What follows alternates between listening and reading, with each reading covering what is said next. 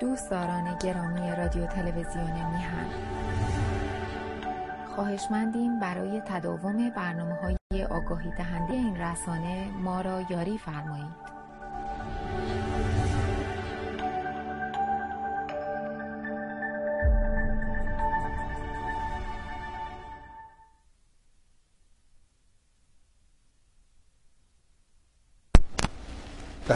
ببخشید. با درودی دوباره خدمت یکا یک شما خوبان و نازنین. سعید ببانی هستم. در این روز زیبای پنجشنبه. پنجشنبه ارزم به شما که 18 شهریور است و اینم خیلی خیر می‌کنه یه لحظه ایزه بدیم این رو از این شرایط بیرونش بیاریم. و فکر می‌کنم درست شد. ارزم به حضور شما که بله ارز کردم که نهم سپتامبر است و 18 شهریور و اینجا قرار بدیم فکر می‌کنم مشکل حل بله با پوزش از شما عزیزم. همطور که وعده کرده بودیم روی صفحه ملاحظه میفرمایید در خدمت آقای دکتر مصطفی دانش نازنین هستیم. فردا که جمعه است ما برنامه رو کوتاه اجرا می‌کنیم به خاطر اینکه من گرفتاری های کاری و اداری همچنان بر دوش من سوار است هر کاری می‌کنیم نمی‌تونیم ازش رها بشیم. بنابراین فردا برنامه ها کوتاهتر خواهد بود. البته برنامه آلبرت رو اجرا می‌کنیم و بعدش از حضورت مرخص میشیم. و یک شنبه برنامه مهستان هست. اجازه بده که از طرف خودم شما خوبان و علاقمندان عرض ادب و احترام کنیم سلام کنیم با آقای دانش و تشکر کنیم از مهرش از این فرصتی که در اختیار ما قرار داد. آقا ممنون از شما. سلام بلند بالا خدمت تو نازنین. سلام آقای بهبهانی و سلام به بینندگان انجمن تلویزیون میهن. ممنون. خب من فکر می‌کنم همه سوالات مربوط است به افغانستان. فعلا شرایط منطقه رو رها می‌کنیم گرچه که منطقه در تلاطمه در یمن همون گونه که می‌دونید حمله های اوسی ها ادامه داره به مناطق پالایشگاه های نفتی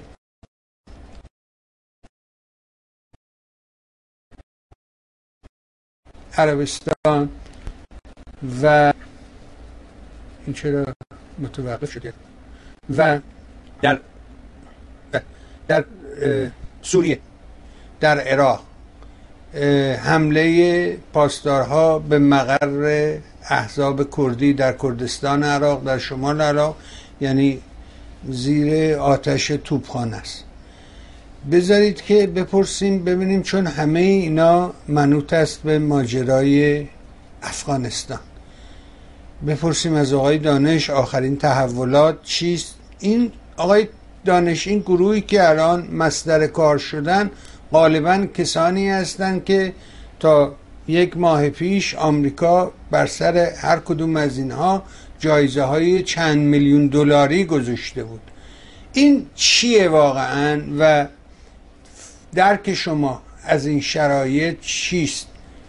تجربه شما به ما چه می‌گوید؟ خوشحال میشم بشنوم فرمای شما کابینه ای که طالبان امروز معرفی کرده در واقع همون کابینه است که در زمان حکومت سابق طالبان 1996 تا 2001 این افراد قدرت داشتند و حکومت وحشت خودشون رو در افغانستان برقرار کرده بودند. افرادی مانند ملا حسن که امروز رئیس دولت طالبانه یعنی یکی از مؤسسین طالبان بوده و در کنار ملا عمر بوده و امروز یک بار دیگه رئیس دولت طالبان شده. افرادی مانند سراج الدین حقانی پسر جلال حقانی که من شخصا جلال الدین حقانی در افغانستان چندین بار دیده بودم. باش مصاحبه کرده بودم. در واقع رهبر شبکه حقانی شبکه تروریستی حقانی امروز وزیر داخله است. یعنی مهمترین پستی را که باید داشته باشه سراج الدین ربانی در دولت طالبان به عهده گرفته. و ملا یعقوب پسر آقای ملا عمر رهبر سابق طالبان امروز وزیر دفاع است. یعنی تمام وزارتخونه های کلیدی امروز در اختیار طالبانی است که در سابق قدرت داشتند در حکومت سابق قدرت داشتند و امروز یک بار دیگه همین افراد رادیکال و بسیار تندرو در طالبان در رأس حکومت قرار گرفتند.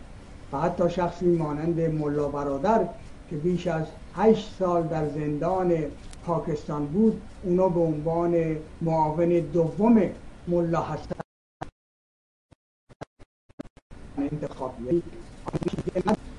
که در با آمریکا در اختیار خودش داشت واقعیت اینه که ما امروز با حکومتی در افغانستان روبرو هستیم که برخلاف انتظارات کشورهای غرب آمریکا و کشورهای ناتو و حتی کشور چین و روسیه و ایران در واقع تندراهایی هستند که می‌دونن باعث اختشاش و ناآرامی عظیمی یک بار دیگه در افغانستان باشن و باعث این بشن که نگرانی زیادی در کشورهای همسایه مانند چین روسیه و ایران به وجود بیاد. روسیه البته هم مرز افغانستان نیست کشورهای آسیای میانه هم مرز افغانستان هستند ولی حیات خلبت روسیه می باشند این شرایطی که امروز دوباره به وجود آمده و جالبه که در این رابطه باید یک مطلبی اشاره بکنیم آقای بهبهانی که کمتر بهش توجه میشه.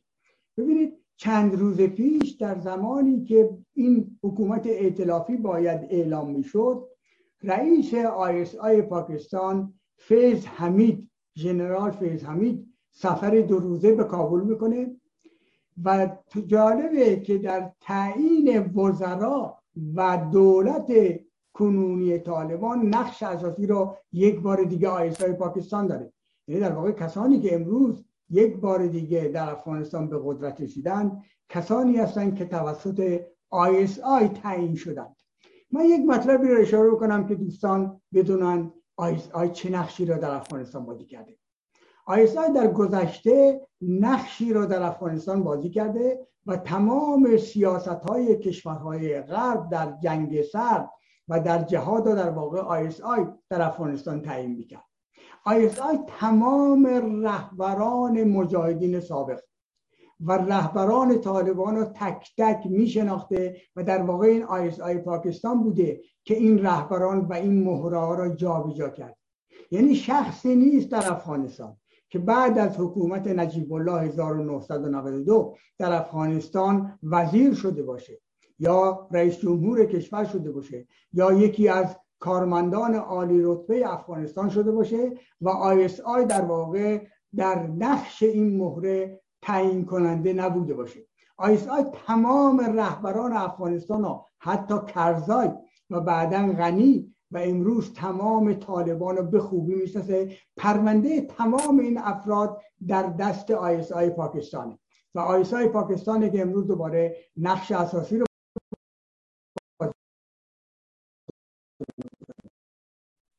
من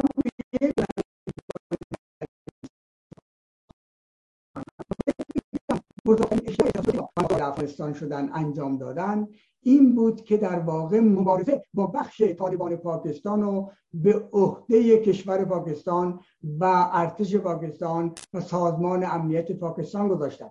گرچه من معتقدم که طالبان یک پدیده است پدیده واحده ولی آمریکا آمد این پدیده را به دو قسمت تقسیم کرد و چنین مطرح کردن که بخش پاکستانی رو باید دولت پاکستان ارتش پاکستان و سازمان امنیت پاکستان باش مبارزه بکنه.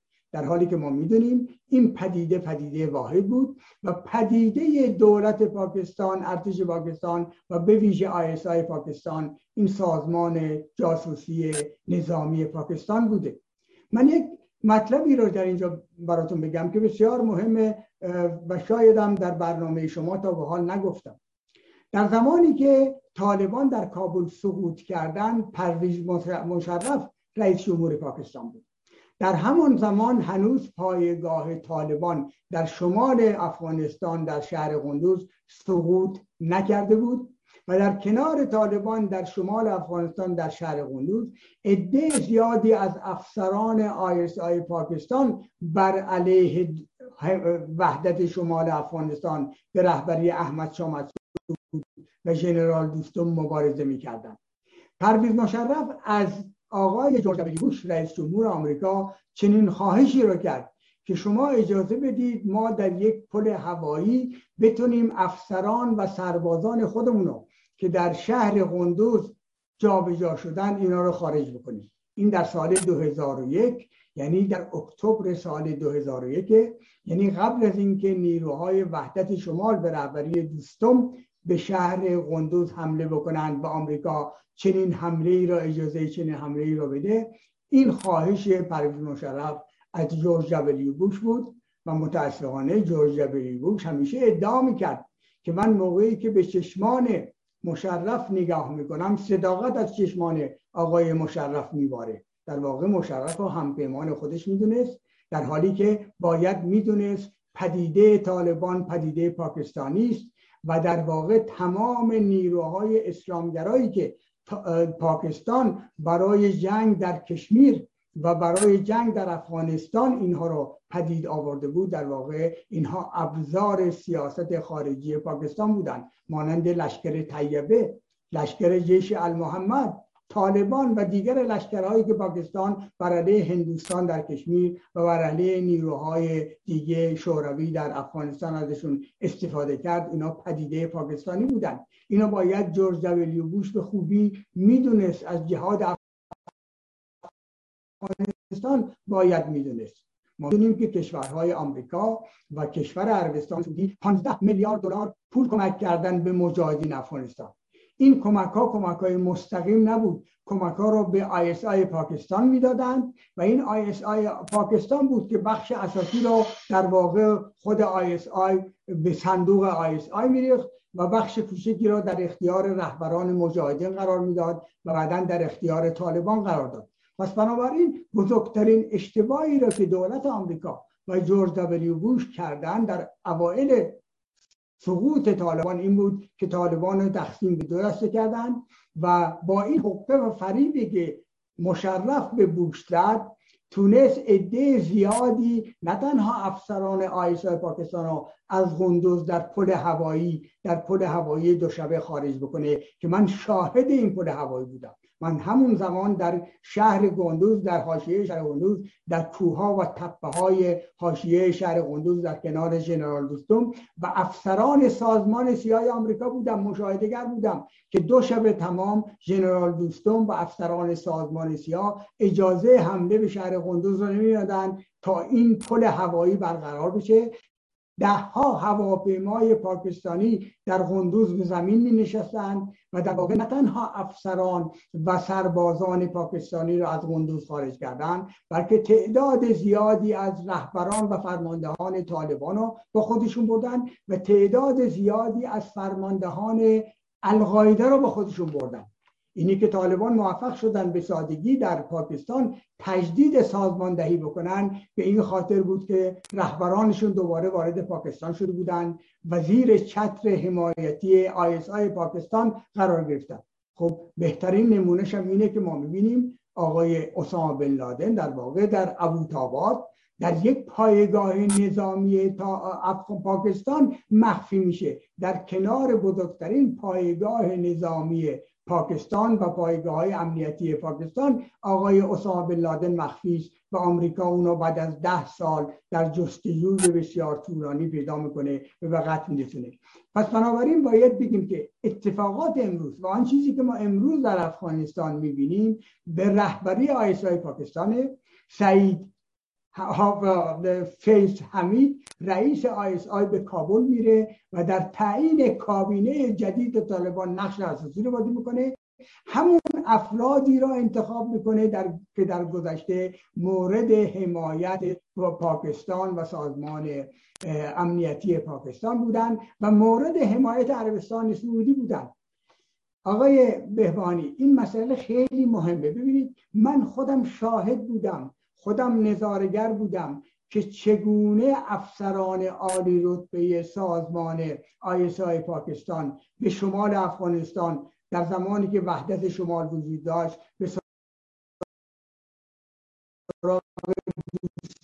من مشاهده کردم چگونه حمید گل این به اصطلاح رئیس سازمان امنیت پاکستان که اون رئیس سازمان امنیت افسانه ای مینامیدند به سراغ رهبران وحدت شمال می آمد و بعدا نصرالله باور وزیر داخله ژنرال بود. نصرالله باور وزیر داخله خانم بنیزر بوتو دست وزرای طالبان. همین آقای ملا حسن رو می‌گرفت. من شاهد بودم. ملا حسن رو دستش رو می‌گرفت. مانند کودکی به شمال افغانستان می آورد برای که اون زمان طالبان در کابل مستقر بودن شمال افغانستان در اختیار دوستم و وحدت شمال بود.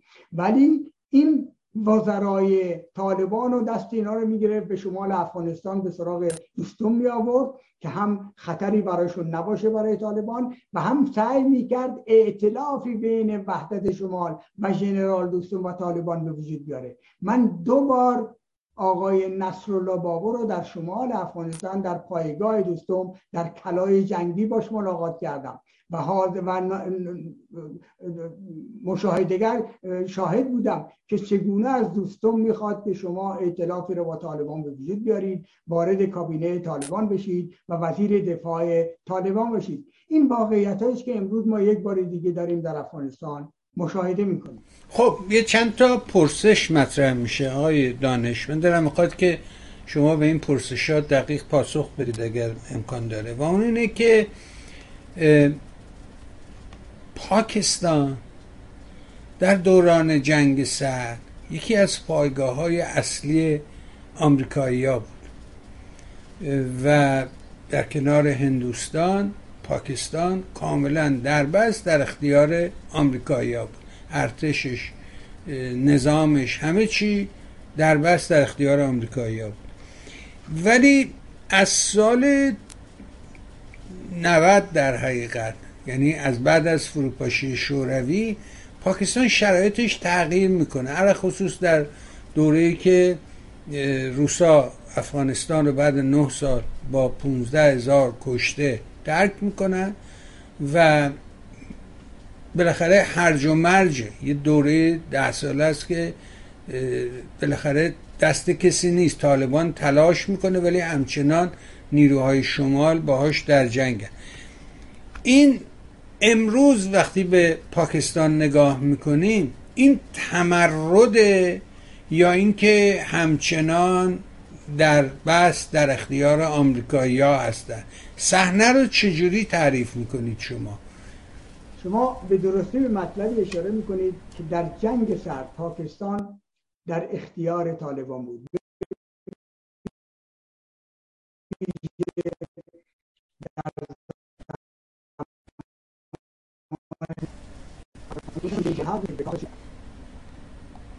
ببخشید آقای دانش یه لحظه من اجازه بده. بله. آقای دانش ببخشید. یه لحظه اجازه بدید من اینو درست بکنم. برمیگردم به شما. بله. بله بفهمن خواهش می‌کنم این پرسش ما رو پاسخ بدید. ببینید شما به یک مطلب اساسی اشاره می‌کنید. در جنگ سرد و در زمان جهاد افغانستان پاکستان در واقع مجری سیاست خارجی آمریکا در منطقه بود.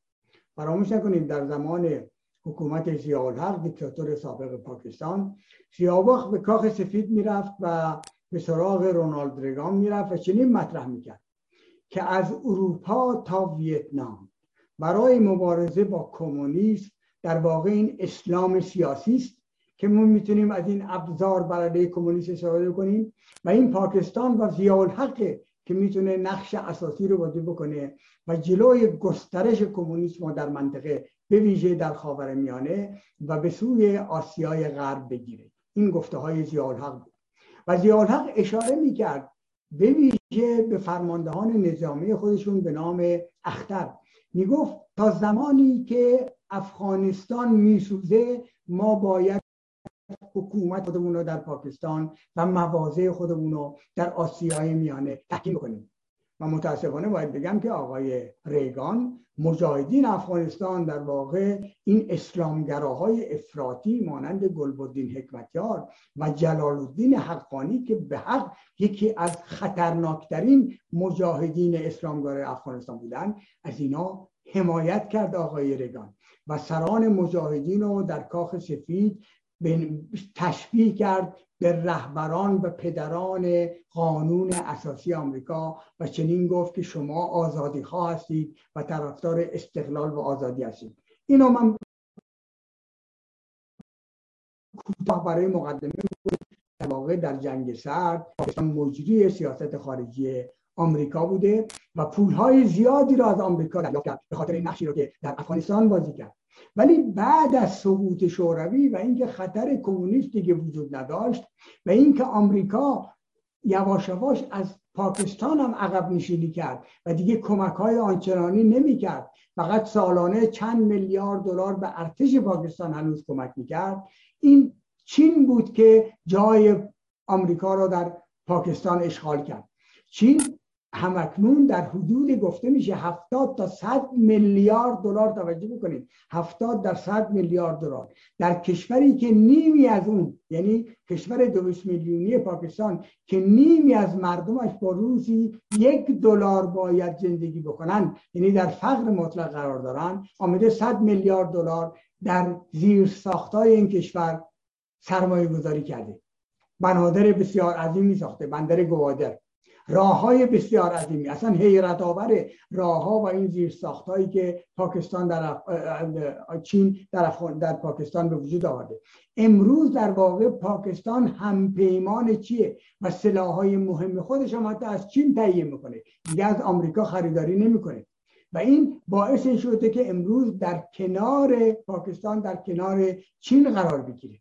طبیعتا مواضع چین بسیار مهمه در افغانستان باید توجه کنیم چین همیشه میگه که من دخالتی در افغانستان در امور داخلی افغانستان نمی کنم چین ادعا کرده من دخالتی در امور داخلی هیچ کشوری نمی کنم آنچه که چین داره انجام میده در واقع منافع اقتصادی خودشه.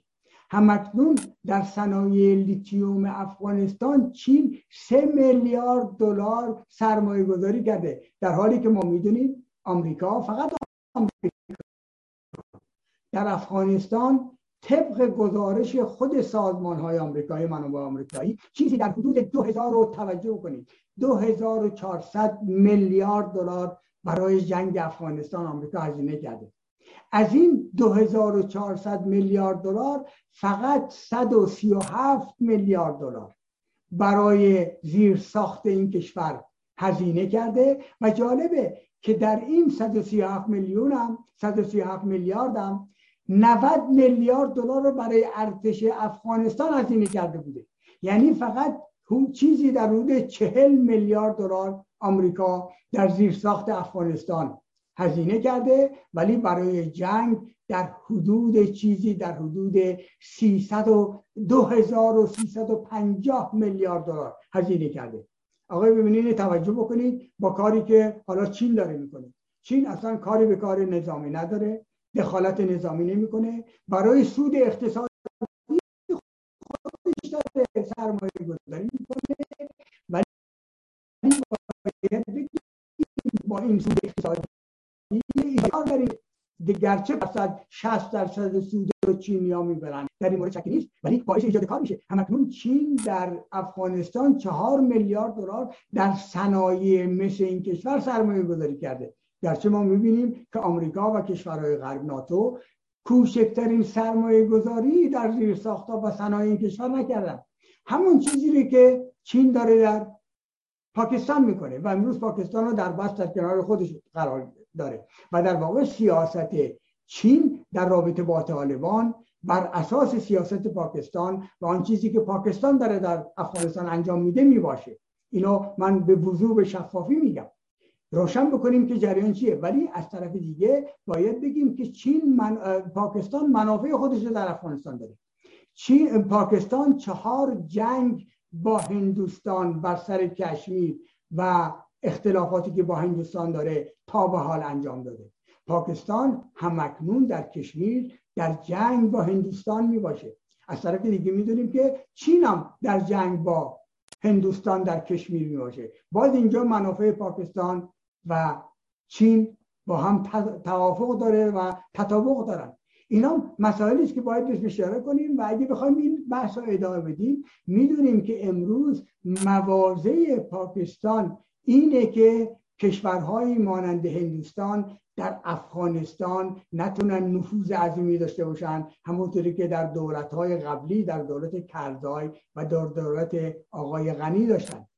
و یکی از منافع پاکستان اینه که چین حتی نتونه از طریق بندر چابه ایران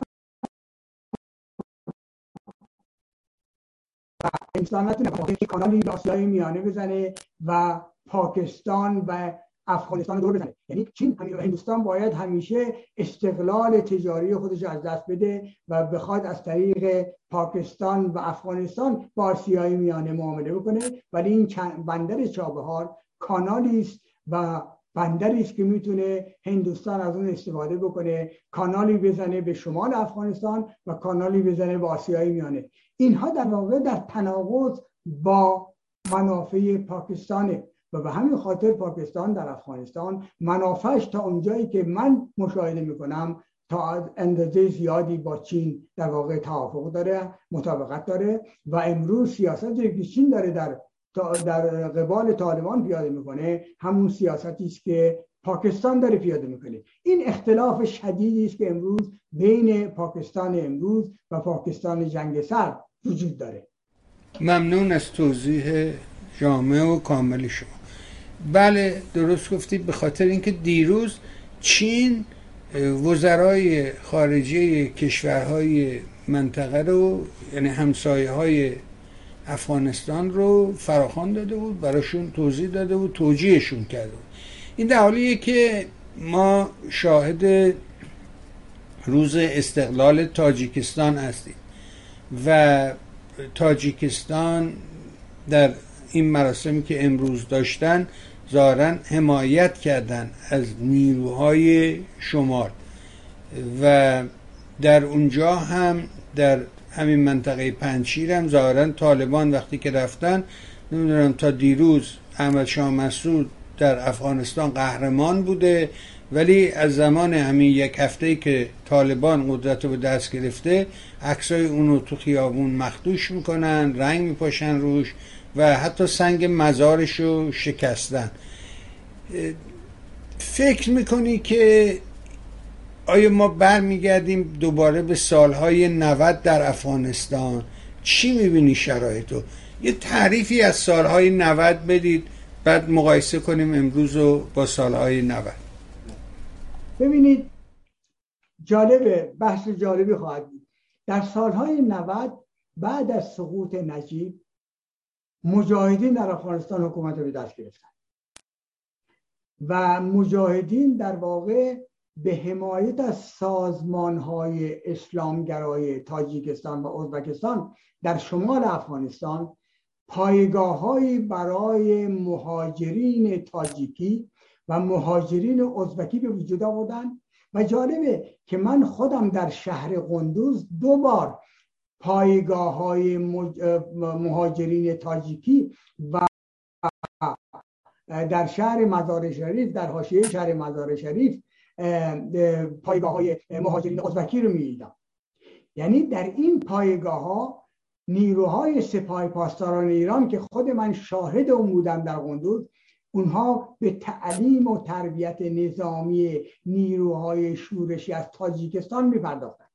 من در شهر قندوز روزی سه افسر سپاه پاسداران دیدم و با این سه افسر سپاه پاسداران به عنوان روزنامه نگار آلمانی صحبت کردم. و اونا متوجه نشدن که من در واقع به ایران هم سفر می‌کنم و از موضوعات ایران اطلاع دارم. و توسط یک افغانی که مترجم ما بود و من سعی کردم به آلمانی با اینا صحبت بکنم از اینا سوال کردم که شما در اینجا چه کار می‌کنید؟ در واقع هدف سپاه پاسداران و نیروی پاسداران به دستور و مأموریت نیروهای مجاهدین افغانستان که در اون زمان ربانی و مسعود در کابل حکومت کردن این بود که در شمال افغانستان به تربیت نظامی شورشیان تاجیکستان بپردازند.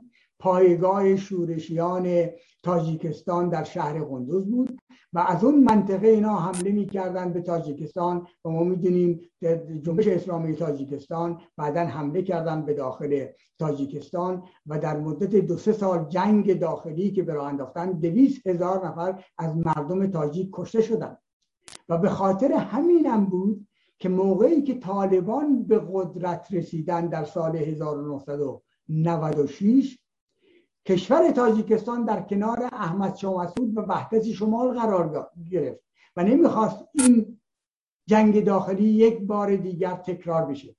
یعنی از تاجیکستان بود که احمد شاه مسعود یکی از رهبران وحدت شمال که در کنار ژنرال دوستون بود و ربانی و دیگران از کابل فرار کرده بودند رئیس جمهور و به شمال آمده بودند.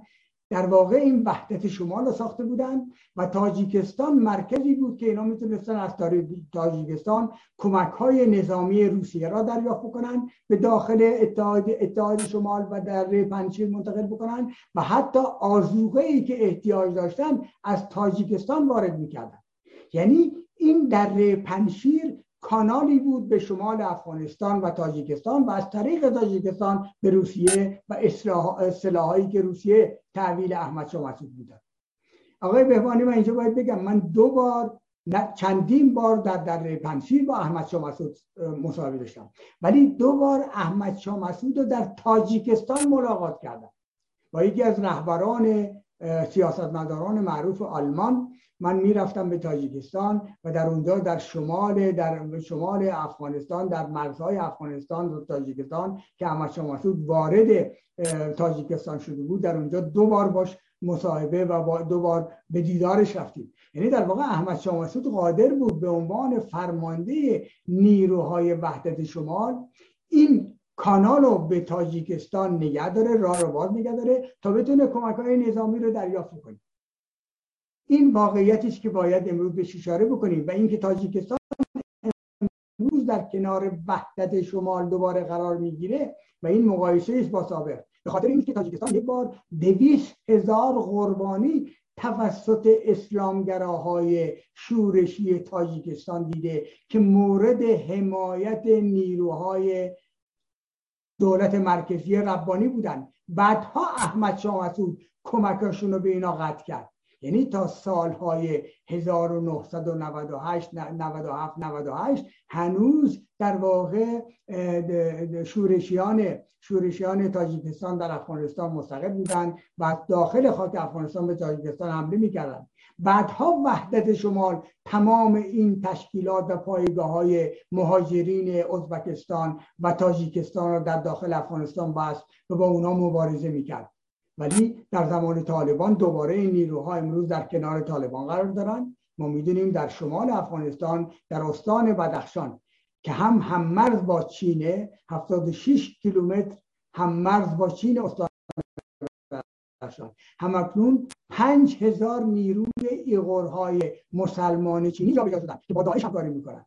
ما امروز می‌دونیم که در کنار طالبان و در شمال افغانستان و در قندوز در واقع در مرزهای افغانستان و تاجیکستان نیروهای اسلامگرای گذشته تاجیکستان دوباره قدرت دارند و این خطر وجود داره که از داخل افغانستان به تاجیکستان حمله بکنند.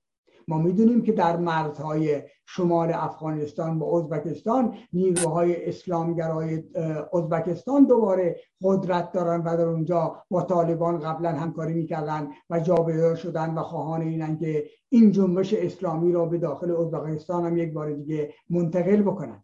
اینا فعالیتی که امروز داره انجام میشه و طالبان در واقع اینی که سوالی که شما می‌کنید جالبه. این مقایسه است که من از سابق به امروز کردم.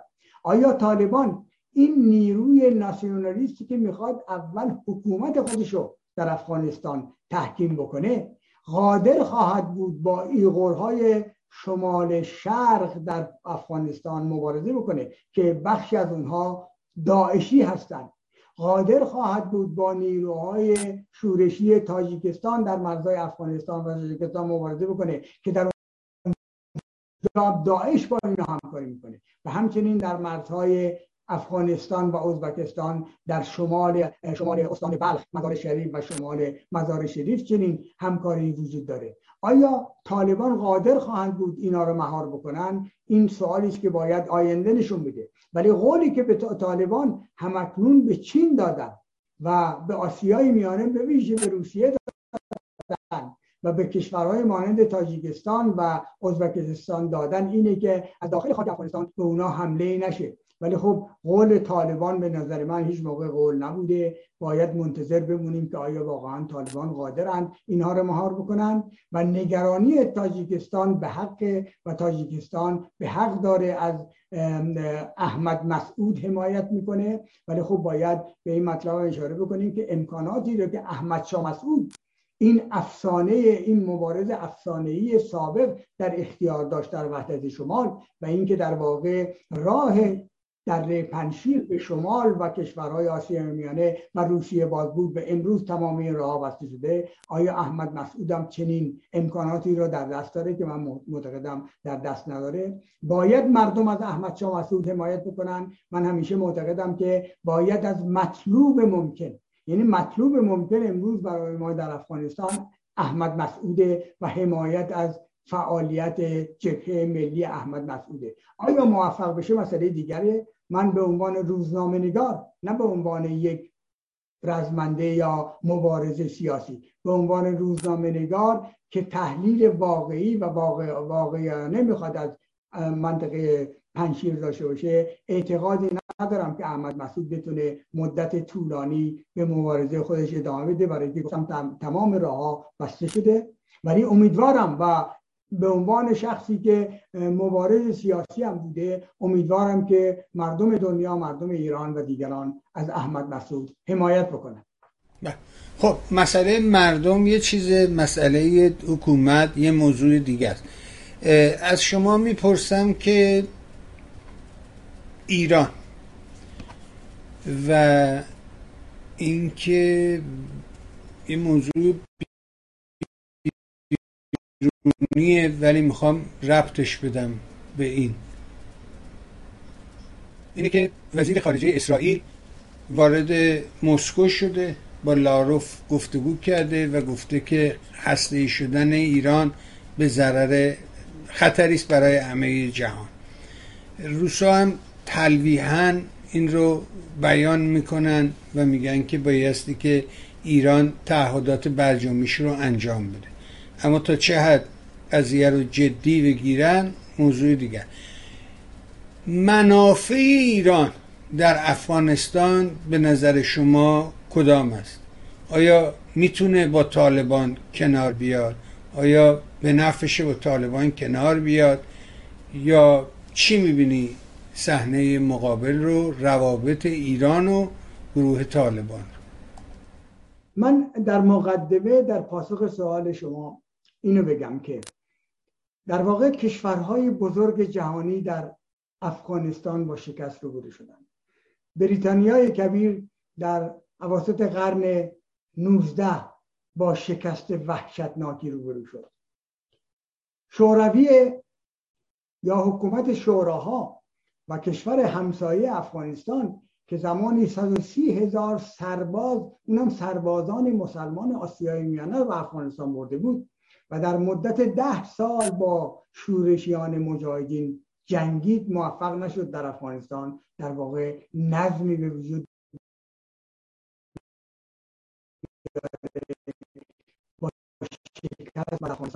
و 48 کشور جهانی مانند آمریکا و ناتو و 20 کشور غیر ناتو اکنون با شکست روبرو شدن. اینا واقعیت است که باید بهش اشاره بکنیم. من به هیچ ترتیب به این توری توته توجهی ندارم که چنین مطرح میشه که آمریکا و ناتو در واقع با برگ طالبان آمدند منطقه ناآرامشی را برای چین روسیه و ایران در افغانستان به وجود بیارن. من معتقدم طبق اسنادی که وجود داره در واقع ناتو با شکست نظامی رو شده. این رو باید با تمام شفافیت بگیم. و زمانی که جوزف دانفورد ژنرال جوزف دانفورد رئیس ستاد مشترک ارتش آمریکا در ماه نوامبر 2018 برای اولین بار در تاریخ جنگ های آمریکا اعلام می‌کنه که طالبان شکست ناپذیر هستند. اینا در یک کنفرانس امنیتی در کانادا میگه جنرال جوزف دانفورد. در واقع این نشان دهنده این واقعیت که ناتو و کشورهای آمریکا و 48 کشور دیگه در افغانستان موفق نبودند و در واقع تمام جهانی که در کنار آمریکا قرار داشت در افغانستان موفق نبود. که بتونه به لحاظ نظامی بر طالبان چیره بشه. این واقعیتی که باید بهش اشاره بکنیم. و بنابراین ما می‌دونیم که در زمان رفسنجانی با کشته شدن با کشتن 11 دیپلمات ایرانی در کنسولگری مزار شریف آقای رفسنجانی 100 هزار نیروی ایران رو به مرزهای ایران و پاکستان و افغانستان وارد کرد و چنین مطرح کرد که وارد افغانستان خواهد شد و با افغانستان خواهد جنگید. خوشبختانه چنین اتفاقی نیفتاد. چرا؟ برای اینکه من معتقد بودم اگه چنین اتفاقی میافتاد ممکن بود تمامیت ارضی ایران به خطر جدی میافتاد. و شاید امروز ما شاهد بودیم که در شرق ایران نیروهای خارجی تسلط دارن و یا جنگ داخلی در اونجا به وجود آمده. خوشبختانه این اتفاق نیفتاد. یعنی باید به این مطلب اشاره بکنیم. ایران و حتی جمهوری اسلامی که بنده مخالف این نظام جمهوری اسلامی هستم و موافق تغییر این نظام هستم معتقدم که این نظام نباید به دام اون بیافته که وارد افغانستان بشه. یعنی گفته های آقای ظریف که در سابق پیشنهاد می‌کرد لشکر فاطمیون رو به افغانستان بفرستیم بزرگترین خطری است برای تمامیت ارضی ایران برای مردم ایران. نه برای نظام. نظام نظام ها میان و میرن حکومت ها میان و میرن سقوط می‌کنن و این حکومت هم سقوط خواهد کرد. برای مردم ایران و تمامیت ارضی مردم ایران مهمه که به دام جنگی در داخل افغانستان نیافتیم. پس بنابراین باید به این مطلب اشاره کرد. یعنی اون همکاری که امروز و اون چیزی که شما مطرح کردید که وزیر امور خارجه چین از وزیر امور خارجه پاکستان و ایران و روسیه در واقع دعوت کرده و سعی می‌کنند مواضع مشترکی را در رابطه با افغانستان اتخاذ بکنن برای به نظر من این یک سیاست به عنوان روزنامه نگار به عنوان مبارز سیاسی ممکنه من هزار و یک شعار بدم. ممکنه بگم باید زد و کوبید و از بین برد و این خطر رو برطرف کرد. ولی به عنوان روزنامه نگار که واقعیت های افغانستان رو می‌شناسه و می‌دونه ما در یک جامعه قبیلهی مذهبی اسلامی حنفی قرار داریم. یعنی این جامعه در واقع ملت نشده گرچه ما در شهرهای افغانستان در شهرهای بزرگ افغانستان در واقع با یه حکومت مدنی روبرو بودیم. زنهای افغانستان آزاد بودن. در واقع جامعه جامعه مدنی بود ولی باید به این مطلب اشاره بکنیم که هفتاد هشتاد درصد مردم افغانستان در روستاها در کوهها و دره زندگی می‌کردن. اینی که طالبان موفق میشن تا سال 2014 نیمی از افغانستان رو به تصرف خودشون در بیارن. دو سوم مردم رو در مناطق خودشون زیر تصرف خودشون داشته باشن. این به این دلیله که این هفتاد هشتاد درصد مردم از این پول عظیمی که غرب وارد افغانستان کرد دلارهایی رو که به افغانستان بردن نصیبی نداشتن در فقر مطلق بودن. 65 درصد مردم افغانستان طبق گزارش سازمان ملل متحد در فقر بودن. سازمان ملل متحد گزارش میده که 19 میلیون از جمعیت 38 میلیون مردم افغانستان همکنون محتاج نون شبشونن خب این در چه زمانی اتفاق افتاده؟ در زمانی بوده که بیش از سه هزار میلیارد دلار پولهای غرب برای افغانستان شده ولی هزینه نظامی شده. برای شکوفایی اقتصادی توده مردم خرج نشده. آقای بهوانی من معتقدم امروزم میگم یک نسل در افغانستان گذشت. اگه آمریکا و غرب بخشی از این بخش اساسی این پولها رو برای شکوفایی اقتصادی این کشور و از بردن فقر در دره ها و کوه ها و روستاهای افغانستان خرج می‌دادن ما امروز تحول فرنگی عظیمی در افغانستان داشتیم. شاید به ملت و ملت سازی بسیار نزدیک می شدیم بعد از 20 سال. ولی امروز باید بگیم تمام این فعالیت ها متاسفانه بیهوده بوده. بنابراین من معتقدم که نظام جمهوری اسلامی باید سعی بکنه در امور داخلی افغانستان دخالت نکنه.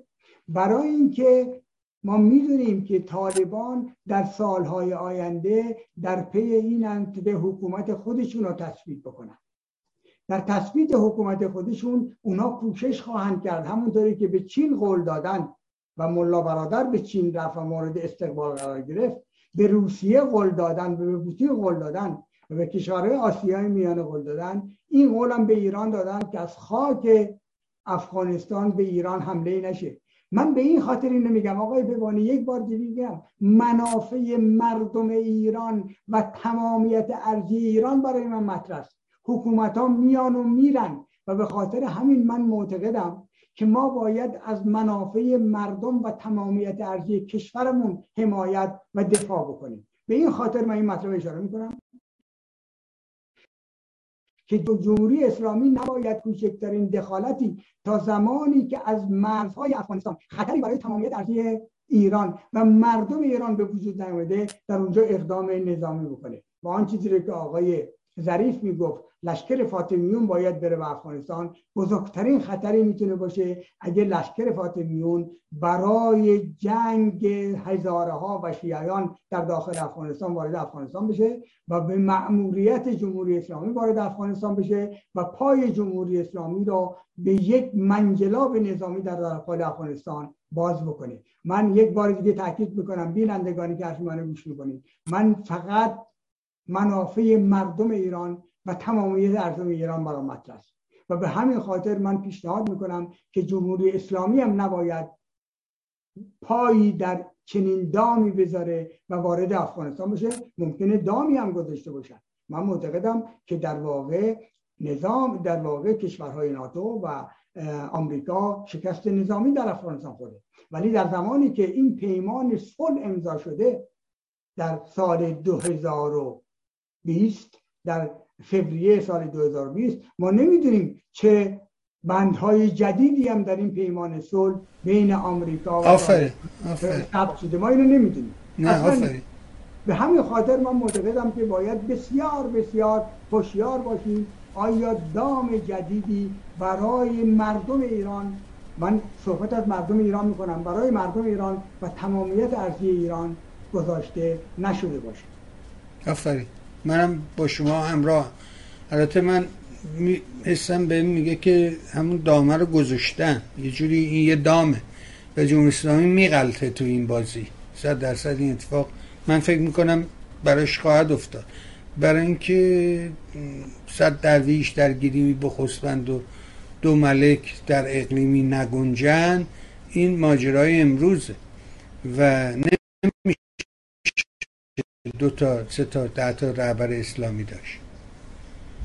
اما بذارید با آخرین پرسشن خواهد بود. سخنان غنی که میگه که من اومدم پولی نیوردم پول نیوردم و در حالی که میگن میلیون ها دلار پول جابجا کرده و خروج من باعث خاموش شدن تفنگ ها شد. چقدر این حرفش جدیه؟ به عنوان آخرین پرسش. اینی که آقای غنی پول نقد با خودش برده باشه. خب هنوز اسنادی نداریم. سفیر افغانستان در تاجیکستان مطرح کرد که آقای غنی بیش از 150 میلیون دلار پول نقد با خودش برده. ولی خب این یک صحبتی است که یک نفر سفیر افغانستان در تاجیکستان کرده. می‌تونم خصومت شخصی با آقای غنی باشه و اینکه آقای غنی در واقع این کشور را رها کرد. می‌تونه چنین صحبتی هم مطرح باشه. ولی واقعیت اینه آقای بهوانی. دولت غنی و خود غنی در سخنان دیروزش میگه میگه یک غول فساد رو به من تحویل دادن و من باید این غول فساد رو کنترل می‌کردم و این غول فساد در کنترل من نبود. این اعترافی است که دیروز آقای غنی می‌کنه. یعنی در سابق چنین چیزی نمی‌گفت. می‌گفت من همیشه با فساد در داخل حکومت و دولت افغانستان ارتش افغانستان مبارزه می‌کنم و اطمینان می‌داد به غرب و ناتو که من چنین کاری می‌کنم. ولی دیروز اعتراف می‌کنه که فساد عظیمی در دستگاه حاکمه و دولت افغانستان و ارتش افغانستان وجود داشته. و اینی که آقای غنی هم نصیب بزرگی از این سودها و در واقع این فساد داشته در این مورد شکی نیست. میگه ما فراموش کردیم که جمهوری اسلامی برای رشوه دادن به آقای کرزای با گونی پول نقد دلارهای نقد می آمد به کاخ ارز و پول نقد به آقای کرزای می‌داد. آقای کرزای کی بود؟ آقای کرزای در زمان مجاهدین معمور جمع کردن مینها در مناطق جهادی ها یا مجاهدین افغانستان در زمان شوروی و آقای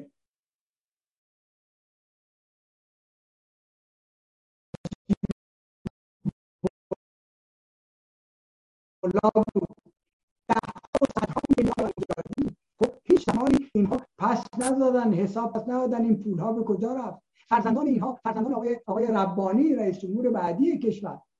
و فرزندان اینها در ناز و نعمت زندگی می‌کردن و همشون در خارج از کشور بودن. من اینها رو در آلمان می‌دیدم من اینها رو در هلند می‌دیدم و در کشورهای دیگه می‌دیدم.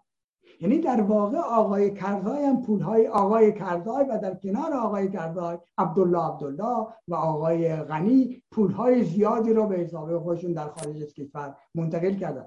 ولی سوالی که شما می‌کنید بسیار جالبه. من من اجازه می‌خوام که یک کمی بیشتر صحبت کنم. من سعی می‌کنم که یک کمی وقت بیشتری رو بگیرم آقای که بسیار مهمه. ببینید شما سوالی جالبی رو مطرح می‌کنید. میگید آقای غنی میگه که اگه من خارج نمی‌شدم از افغانستان خونریزی می‌شد. خب این سوال اینه که شما به عنوان رئیس جمهور کشوری رو رها کردید و باعث این شدید که این نظامی که شما به وجود آوردید یک شبه فروپاشی بکنه. نظام دولتی و ارتش شما. یک شبه فروپاشی بکنه. یعنی در واقع شما مسئولیت داشتید که این نظامی که شما در رأسش به عنوان رئیس جمهور هستید این نظام باقی بمونه و با خروج شما این نظام سقوط کرده. این اون حرفی که شما می‌زنید که اگه من خارج می‌شدم اگه خارج نمی‌شدم خون ریزی می‌شد مشروط مورد قبوله من حالا چرا میگم؟ چرا مشروط مورد قبوله ولی شما مسئولیت داشتید که در آخرین لحظه بمونید و این نظام رو حفظ بکنید. این کار نکردید. این در واقع این امروز این اعتراض انتقاد بزرگی است که من به غنی می‌کنم. ولی در سخنان غنی یک واقعیت هم وجود داره. صحبتاش واقعیت هم درش وجود داره و اون این که در واقع ارتش و نظامی که آمریکا و ناتو در افغانستان به وجود آورده بودن طبق اسناد خود آمریکایی طبق آژانس ویژه سیگار آمریکا که از طرف کنگره در افغانستان. بازرس مهم کنگره به نام آقای سابکو در اونجا در واقع هزینه های مالی آمریکا را کنترل می‌کرد. طبق اسناد خود آقای سابکو و سازمان سیگار اینه که تمام این نظام فاسده ده ها و صدها میلیارد دلاری که آمریکا کمک می‌کنه به کانالهای فاسد میره و نه تنها سیاست مداران و ژنرال های ارتش افغانستان در واقع از این دارن نصیب می‌برن بلکه پیمانکاران آمریکایی در این سند آمده پیمانکاران آمریکایی سود عظیمی رو بردن پولهای زیادی رو در واقع به سرقت بردن. اینا سازمان سیگار آمریکایی که معموریت داره از طرف کنگره آمریکا مطرح می‌کنه. این اسناد من نیست. این اسناد رسمی آمریکاست. پس بنابراین خود آقای غنی می‌دونسته که این نظام نمی‌تونه پاورجا بمونه به ویژه زمانی که این جالبه. این نکته رو من اشاره بکنم. در پانزده عواسط ژوئیه یعنی در واقع درست یک ماه قبل از اینکه حکومت سقوط بکنه عواسط ژوئیه زمانی که ارتش آمریکا از پایگاه بگرام در 70 کیلومتری شمال کابل خارج میشه اعتمادی به دولت اشرف غنی نداره. اعتمادی به ارتش 350 هزار نفری که آقای جو بایدن بر روی اون ارتش قسم می‌خوره و میگه این ارتش شکست نمی‌خوره اعتمادی به این ارتش آمریکا نداره. یک ماه قبل از سقوط دولت ارتش آمریکا پایگاه ماندرین پایگاه نظامی خودش در بگرام و چبانه به طور فرار ببینید به طور فرار من از واجه های کاملا شفاف استفاده می کنم من دیپلمات نیستم سیاستمدار نیستم روزنامه نگارم. به طور فرار نیمه شب آمریکا از پایگاه پایگاه بگرام نیروهاشو خارج می‌کنه. خب آقای بهبانی من از, سوال، از شما سوال می‌کنم. موقعی که خود دولت آمریکا به ارتش افغانستان 350 هزار نفری که فقط 90 میلیارد دلار به افسران این ارتش پول داده. توجه بکنید تمام حقوق افسران ارتش, ارتش افغانستان تمام سلاحایی که ارتش افغانستان داشت در واقع با پول آمریکا و ناتو بوده. یعنی ارتشی که کاملا استقلال نداشته وابسته به آمریکا بوده و تمام هزینه این ارتش آمریکا میپرداخته. و شما به این ارتش اعتماد ندارید. چگونه؟ آقای غنی رئیس جمهور این کشور به این ارتش اعتماد بکنه. موقعی که شما این ارتشی که ساختید پول افسران می‌دید حقوق تمام سربازان می‌پردازید و حتی 80 درصد بودجه کشور رو می‌پردازید. یعنی ما همیشه صحبت از این میشه که یک کشور دموکرات یک کشور مدنی به وجود آوردیم یک نظام مستقل به وجود آوردیم در واقع با دولت بسیار قوی دموکرات و با یک ارتش قوی در صورتی که 80 درصد بودجه این دولت هم کشورهای خارجی و آمریکا تامین می‌کنه. خب چه توقعی از آقای اشرف غنی می‌خواهیم داشته باشیم؟ که اون اعتماد به ارتش خودش بکنه موقعی که کشورهای خارجی و ناتو هیچ گونه اعتمادی به این ارتش ندارن. پس بنابراین این صحبتی که آقای غنی می‌کنه که اگه من خارج نمی شدم خون ریزی می شد یک واقعیتی درشه برای که اون به ارتش خودش اعتماد نداشت. و اگه میمون شاید برخورد بین ارتش و طالبان می‌شد طالبان پیروز می‌شدن ولی عده زیادی بیگناه در این وسط کشته می‌شدن و مشروط می‌تونیم بگیم بخشی از این ادعای آقای اشرف درسته ولی اون مسئولیت داشته اون رئیس جمهور این کشور بوده. باید تا آخرین لحظه سعی می‌کرده این نظام و این ارتش سقوط نکنه ولی متاسفانه باید بگیم با فساد عظیمی که در این ارتش و در این نظام بود این ارتش خواهی نخواهی سقوط می‌کرد. آقا بسیار ممنون و متشکر از شما. از این فرجه که در اختیار ما قرار میدی. نهایت سپاس و ازت دارم و مثل همیشه برای خودت عزیزانت خانواده محترم و گرانقدر آرزوی بهترین دارم. ممنون آقای دانی آقای آقای یک تشکری من از شما بکنم و در همین برنامه شما از آقای شاهین پر بکنم.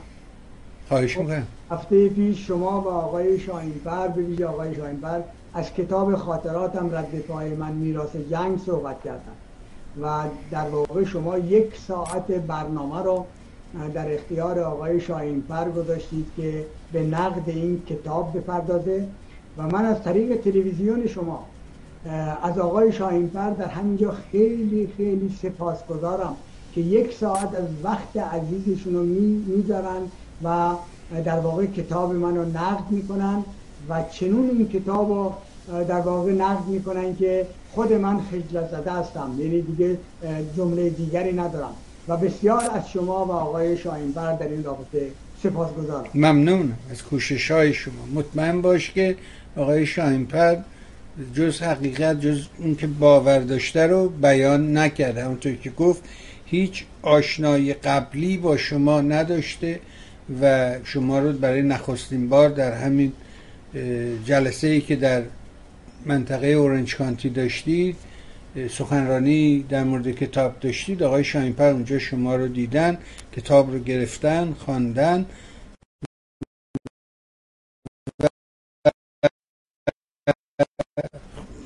واقعیت رو گفت. ممنون. سپاس گذارم شما. متشکرم.